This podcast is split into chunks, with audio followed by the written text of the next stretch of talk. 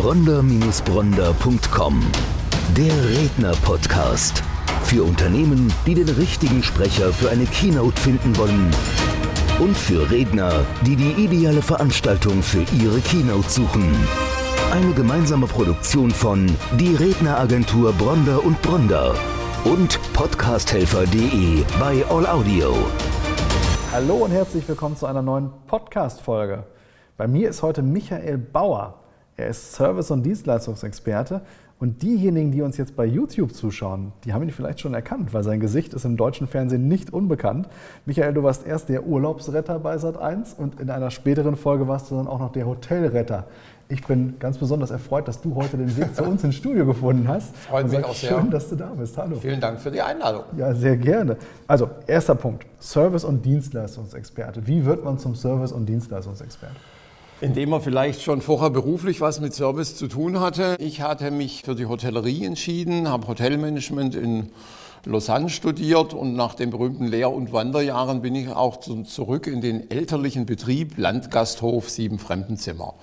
Und dann wurde mir das aber irgendwann nach kurzer Zeit so langweilig. Auch als noch ein Biergarten mit 600 Sitzplätzen dazu kam, war ich nicht ausgelastet und habe gedacht, wie wäre es denn, wenn ich doch ein bisschen mehr reisen könnte, als da der Lokalmatador zu sein und Leute bewirten? Und dann habe ich die Idee gehabt, wie wäre es, wenn ich mich darauf spezialisiere, den Unternehmen, in dem Fall Hotels, einen Spiegel vorzuhalten. Also wie nimmt der Kunde die Dienstleistung wahr? Da war ich zufälligerweise der erste in Deutschland und somit war ich Deutschlands erster Hoteltester.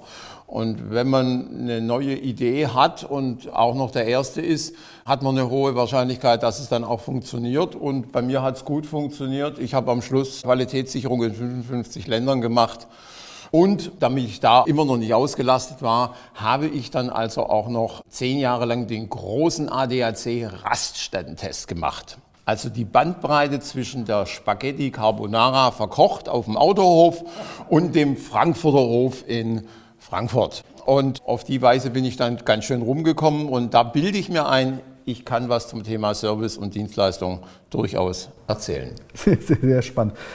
Plauder mal so ein bisschen aus dem Nähkästchen. Was hast du in der Zeit alles erlebt, erleben dürfen? Ich meine, das wird ja eine riesen Bandbreite gewesen sein. Das werde ich immer gefragt, was war das schlimmste Erlebnis oder das Beste. Ich muss dazu sagen, ich habe wahrscheinlich schon eine gute Voraussetzung, weil ich persönlich ziehe das Unglück magisch an. Also wenn wir zwei zusammen in Urlaub fliegen, ich verspreche dir, mein Koffer ist weg. Und der bleibt dann auch mindestens drei Tage weg. Vielleicht das Allerschlimmste war, ich habe in Berlin ein Luxushotel getestet, komme also erwartungsvoll in mein Zimmer, mache dann natürlich immer erstmal die Bettdecke weg und was sehe ich da? Einen riesigen Blutfleck. Das sah dann schon aus wie bei der Hausschlachtung, muss man ehrlich oh. sein. Was ist passiert? Dieses Mädchen, das für das Zimmer verantwortlich war, die hatte eine Rot-Grün-Blindheit. Und die hat zwar das Leintuch gewechselt, aber den verbluteten Matratzenschoner hat sie draufgelassen. Und dann sagt der Hoteldirektor zu mir, Herr Bauer, wir haben 450 Zimmer. Wir verkaufen diese Zimmer seit Jahrzehnten. Und der Einzige, der aber mit siegessicher auf ein verblutetes Laken trifft, das sind Sie. Also das passiert mir halt. Sehr, sehr spannend. Irgendwann kam das Fernsehen auf dich zu. Wie ist das passiert? Ich hatte eine Einladung zu Johannes B. Kerner zum Thema Menschen im Hotel. Und das hat gut funktioniert. In der Zeit, als ich da Sendung war, hat die Sendung in der Quote zugelegt. Und dann habe ich eine zweite Einladung gekriegt, dann dem mal zu Herrn Lanz. Und dann tingelte ich so ein paar Mal durch die Talkshows. Und dann kam die Produktionsfirma von Johannes B. Kerner auf mich zu und sagt, Ihr Gesicht funktioniert gut im Fernsehen, Sie kriegen eine eigene Sendung. So hat es mal angefangen. Und dann warst du plötzlich der Urlaubsretter. Das war ein bisschen später. Meine Sendungen haben irgendwie bei Sat1 nicht so funktioniert. Ich bin über den Prototypen nie rausgekommen. Aber dann kam eine andere Produktionsfirma und dann war ich plötzlich der Hotelretter und der Urlaubsretter und nachher noch bei Kabel 1 Urlaub undercover, erst checken, dann chillen. Also es gibt ja nichts, was ich nicht schon mal gemacht hätte. Richtig spannende Vita. Aber das Thema Service und Dienstleistung, das begleitet dich ja nach wie vor. Also du bist ja immer noch in der Wirtschaft tätig. Was machst du heute?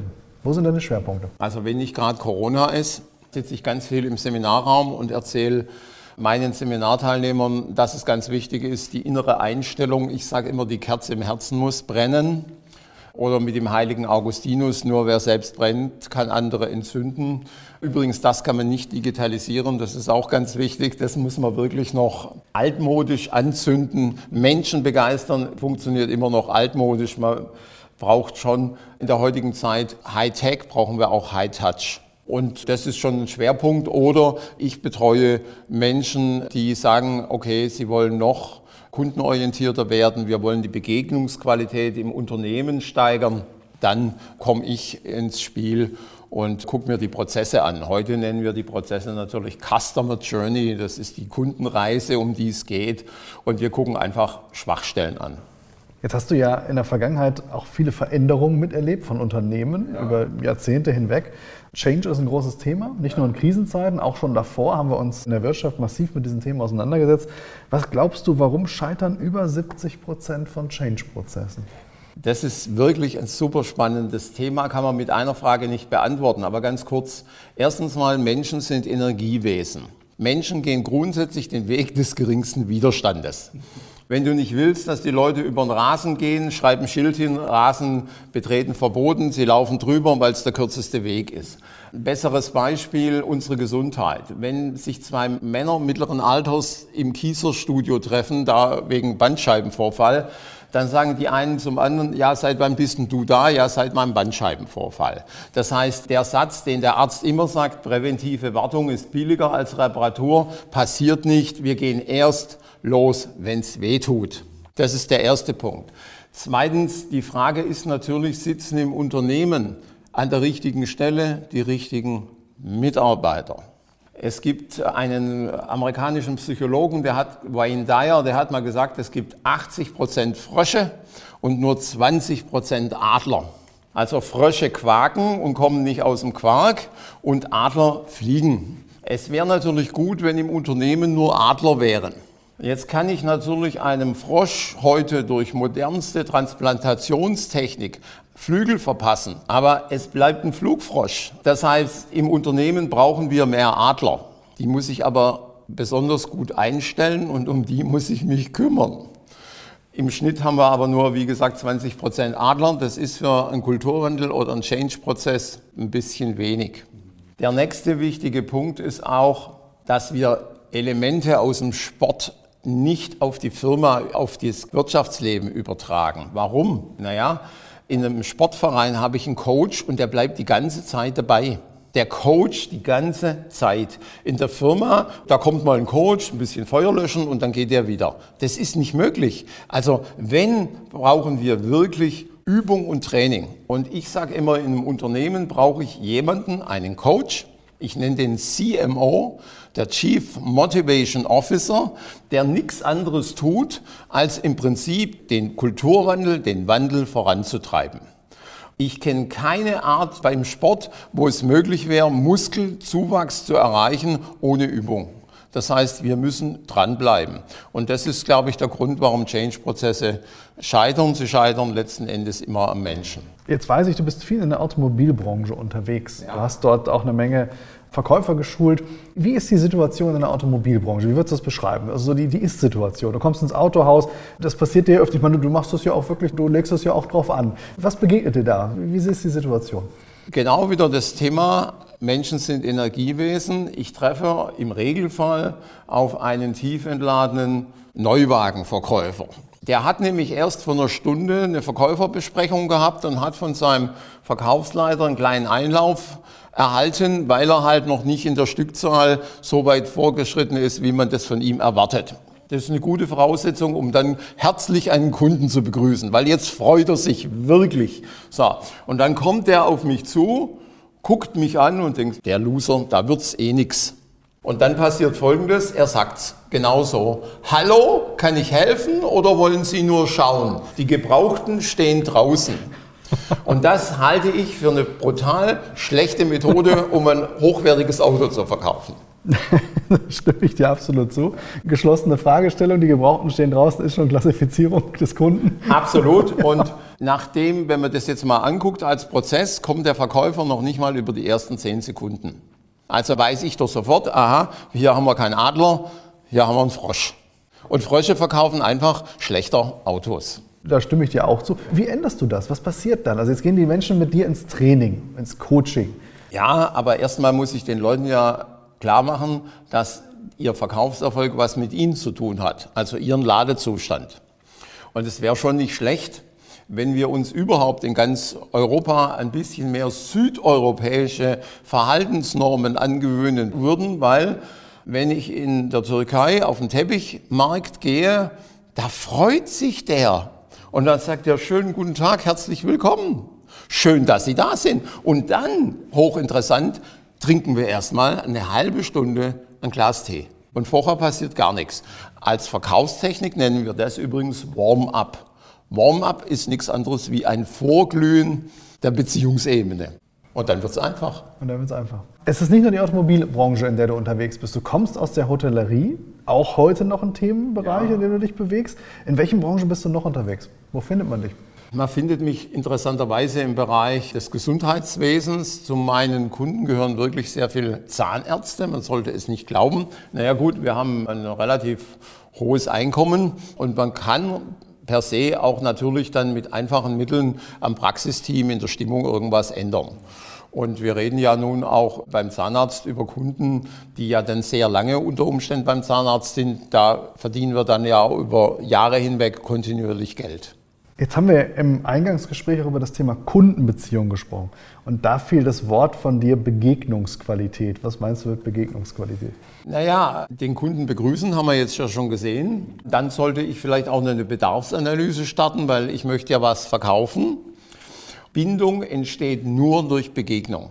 Also das heißt, ob ich jetzt langfristig dich als Kunde gewinne, das hat was damit zu tun, was ich oben erstmal energetisch Gastgeberkultur wie nun immer reinstecke. So, und das ist Begegnungsqualität. Der Begriff der hat, glaube ich, sogar die Firma Daimler kreiert, aber ich finde ihn wunderbar, weil es ist ganz klar, bevor wir Bindung erzeugen, brauchen wir Begegnung. Und je besser ich die Begegnung mache, desto stärker kommt als Abfallprodukt die Bindung raus. Man könnte auch für Bindung ein anderes Wort sagen, das heißt dann Vertrauen.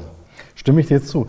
Du bist nicht nur als Coach unterwegs, du stehst auch als Speaker auf großen Bühnen. Du stehst kurz vor einer größeren Messe, die stattfindet. Wenn man es wieder darf, ja. Wenn man es wieder darf, genau, aktuell nur virtuell. Du wirst auf einer größeren virtuellen Messe jetzt auch in naher Zukunft sprechen. Was sind die Themen oder wie heißt deine Keynote? Worüber sprichst du auf der Bühne? Ich spreche am liebsten über Menschen und ich spreche am liebsten über Begegnungen und natürlich ich spreche darüber, wo ich denke, dass ich mich auskenne, das ist Service. Das heißt, wie können wir mit Kleinigkeiten uns vom Mitbewerber unterscheiden? Und im Prinzip ist es nichts anderes, was ich früher als Hoteltester gemacht habe. Ich greife erstmal zum Telefon und dann höre ich mir diese Katastrophe schon an, wenn ich 25 Minuten im musikalischen Hold gegrillt werde und dann einen automatisierte Sprechwurst bringt. Das ist sicherlich keine Begegnungsqualität. Darüber spreche ich natürlich in meinen Keynotes. Stimme ich dir zu. Wenn jetzt Unternehmer zuschauen, dann wird sich der eine oder andere für die Frage stellen, wie kann ich denn möglicherweise relativ schnell was ändern? Wie kriege ich denn mein Team in einen besseren, wie du sagst, Ladezustand? Hast du ein, zwei Praxistipps, die ich als Unternehmer umsetzen kann, um vielleicht mich selber, aber auch mein Team eben in einen anderen Energiezustand zu bewegen? Es ist relativ einfach, wenn ich weiß, wie diese Energiewesen funktionieren. Das funktioniert wie eine Batterie. Du hast einen Pluspol und du hast einen Minuspol. Und auf dem Pluspol einer jeden menschlichen Batterie steht Aufmerksamkeit, Interesse. Und noch schöner, das wäre der Turbo, wäre Wertschätzung. Wertschätzung ist immer dann da, wenn Interesse, Aufmerksamkeit mit der Botschaft kombiniert wird, du bist mir wichtig dann haben wir schon die größte Voraussetzung. Auf dem Minuspol der Batterie steht aber Ignoranz, Missachtung und Hilflosigkeit. Also wenn jetzt ein Mitarbeiter zu mir kommt und sagt, Chef, ich habe ein Problem, dann sollte ich ihn auch nicht wegschicken, sondern sagen, komm, wir gucken uns das gemeinsam an, das kriegen wir hin. Im Prinzip ganz einfache Sachen. Und ich wiederhole meine Botschaft, wir müssen mehr vom Sport lernen. Eine gute Mannschaft hat Rituale. Rituale sind äußere Events, die dafür da sind, dass man sich informell austauscht, Vertrauen aufbaut und sich gegenseitig in einen besseren Ladezustand bringt. Also auch eine Siegesfeier ist ein Ritual. Warum? Wir feiern uns zu wenig. Wenn ich jetzt doch die Wochen- oder Quartalsziele erreicht habe, dann könnte ich doch mit meiner Verkaufsmannschaft mal richtig feiern. Machen die wenigsten. Das, ja, kann, ich dir absolut, kann ich absolut zustimmen. Man merkt, du sprühst für dieses Thema und da kommt ganz, ganz viele Erfahrung durch über viele, viele Jahre, die du gesammelt hast. Wir haben eingangs über ganz viele Stories gesprochen, die du erlebt hast und ich, man merkt immer wieder, was für einen großen Erfahrungsschatz du hast. Ja, ich bin sehr froh, dass du heute bei uns warst und die Frage ist jetzt, wo kann man dich erleben? Wie kann man auf dich zukommen? Kann man dich für Keynotes buchen? Kann man dich direkt fürs Coaching buchen? Kann man alles. Ich bin ja nur ein Mausklick entfernt. Man gibt einfach nur im Internet ein, Bauer testet, okay. würde schon reichen. Man könnte natürlich auch thequalitymakers.com eingeben, weil ich behaupte, Qualität ist machbar. Also Qualität ist niemals ein Zufallsprodukt. Dann kann man natürlich über eine gute, renommierte Redneragentur könnte man das natürlich sehr gut machen. Und der nächste Punkt ist einfach am 29. April einfach mal auf der Digimesse vorbeigucken. Anschließend stehe ich da auch noch am digitalen Messestand und verteile digitale Proseccos. Also alle gute Möglichkeiten, mich nochmal zu kontaktieren und zu erleben. Wir werden alles rund um diesen Podcast natürlich verlinken, sodass man direkt darauf zugreifen kann und mit Michael in Kontakt treten kann. Mir hat es richtig Spaß gemacht. Mir auch. Und ich sage vielen herzlichen Dank. Sehr gerne. Bis zum nächsten Mal bronder-bronder.com. Der Redner-Podcast. Für Unternehmen, die den richtigen Sprecher für eine Keynote finden wollen. Und für Redner, die die ideale Veranstaltung für ihre Keynote suchen. Eine gemeinsame Produktion von Die Redneragentur Bronder und Bronder und podcasthelfer.de bei All Audio.